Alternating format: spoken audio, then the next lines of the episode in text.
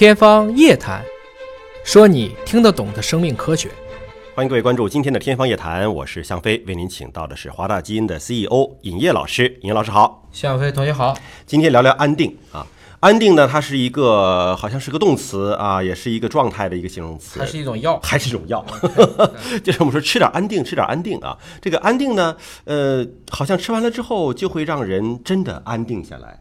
安静下来，甚至呃有发烧啊、头疼脑热的啊，这也可以睡过去啊。但是安定这种药，到底是妈妈的小帮手呢，还是有可能对人体造成伤害呢？几乎可以确定的讲，所有的药都有问题。嗯长期在某一个剂量以上的服用，可能都会产生不同程度的成瘾。嗯，只是有些人耐受度轻一点，有些人耐受度高一点。那么在一定时间内去恢复一些异常状态是对的，但是如果形成依赖，这就很麻烦。所以呢，实际上这个最近在美国和加拿大都在讨论，说的主要不是安定了，还是说的这类的精神类的药品啊，一般我们叫做麻精毒啊，就麻醉类药品、精神类药品和这个毒性药品啊，不是毒品啊，是毒性药品。当然和毒品有的时候也就是这一墙之隔了。但不是是药三分毒。哎，这些东西会不会成为新的鸦片？嗯会不会成为新的可卡因和海洛因的一种替代者？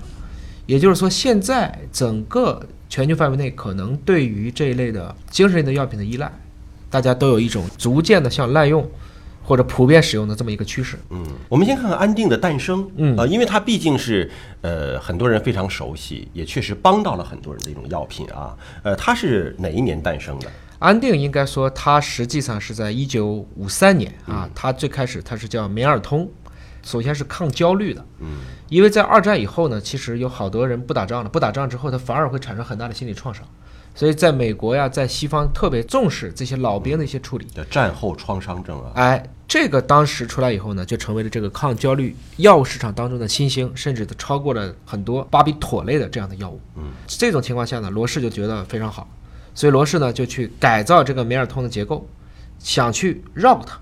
也就是说，我们当时都知道这些化学药物，我可能改一个集团，修饰一个亚基，我就能绕过你的专利。我可以做出一个叫 Me Too 仿制药，我也一样 Me Too 这么一个东西。但是呢，后来这个负责人当时一想，如果我们罗氏这种大牌子的这个药厂去仿别人的药物，这这逼格太低了。所以呢，他自己就觉得，我能不能够去把我以前在做化学博士后期间做过一个三环类的化合物，当时是染料使用的。其实我们大部分的我们说人类用的化学药，当年都是在化工厂出的，很多程度上都是以前做染料的。那么这个里面能做什么呢？其实刚在法国上市的一个抗精神病的药物叫做氯丙嗪，它也是一种三环的结构。那么我这个东西可不可能和这个三环类的药物一样呢？也可能会成为一种替代，类似于棉尔通这样的药物，而不用我再去仿一个别人的药呢？他是希望自己研发。啊，他希望我自己做一下，因为他过去曾经有这个相关的基础。嗯，那么他就用他在博士后期间这个东西，连续合成了有几十种类似的一个结构，但是之后的一些结果呢，他觉得哎，好像并没有表现出来这个氯丙真这样的一些，比如说可以去抗精确呀，可以让肌肉放松啊这些特性，他就觉得我是不是有问题了？嗯，等于就两年多的探索一无所获。做不下来了啊然后当时抗生素又火了，因为就是从弗莱明发现青霉素以后，嗯青霉素其实在二战到越战这个期间是最火的。那么他当时在世界的大船内也被罗氏直接叫停，别做抗焦虑了，做抗生素去吧。但是他还是接受了安排，也不打算做了。可是就在他想要离开实验室之前，他还把最后这一瓶叫做 R 五零六九零的药物，随手就放到了存储架上。一年以后，他的一个同事，哎，这怎么会有一瓶白色结晶粉末呢？嗯然后他也不知道是什么啊，那可能就是我们说以前武侠小说里经常看见的，捡了一瓶东西，我干脆去做一个药物活性吧。一检查就发现，这个东西具备了两个核心的作用，第一个是镇静，第二是肌肉松弛。嗯，这就是苦苦追寻了这么多年的最后一瓶药物。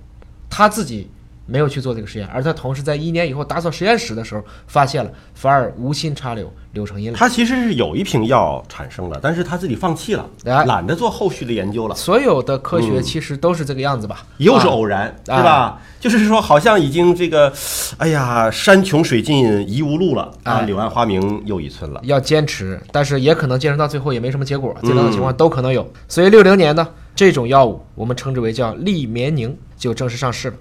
那么一九六三年呢，又为了进一步的去增加它的药品活性，又把它进行了分子消逝。这种分子修饰之后呢，就变成了这个地西泮。那么地西泮就是咱们一般来说的叫做安定。嗯其实这个安定，如果你从它的本意拉丁语来看，是强壮的意思。嗯，安定上市之后啊，它其实是镇静的效果是非常好的，而且呢，成瘾性相对也比较的小，对对吧？对，就开始没有那么大开始是这么认为的。对，嗯，所以它后来就成为了这个抗焦虑药的一个主流的产品。主要替代了巴比妥的药物。啊，那它的这种广泛的这种流传哈，你想，嗯，孩子哭闹，来片儿安定，啊，失眠睡不着觉，来片儿安定，对，对吧？工作压力太大，来片安定，变成变成万能药了。常用药了，变成万能药了是吧？是是这样但你看嗯，一旦这个药物的使用范围过于广泛了之后，是不是就容易出现一个滥用啊，或者一些呃副作用增加的情况呢？对，因为后来就有大量的人开始大剂量的去服用安定了。嗯这个东西呢，其实就是说你离开剂量谈毒性是不对的。嗯但是，一旦大量的去服用，你看，比如说，七七年有一个美国著名的一个影星叫做啊埃尔维斯·普雷斯利，这是谁呀、猫王，哎，啊死于心脏病发作。尸检报告上写了，他曾经服用过大量的安定。又过了一段时间，巴布拉·戈登在七九年，他是一个著名的电影制作人了，但是他说我其实是一个弱智的女人，没办法，我只能靠吃安定来维持我自己的心智，我已经变成一个瘾君子了。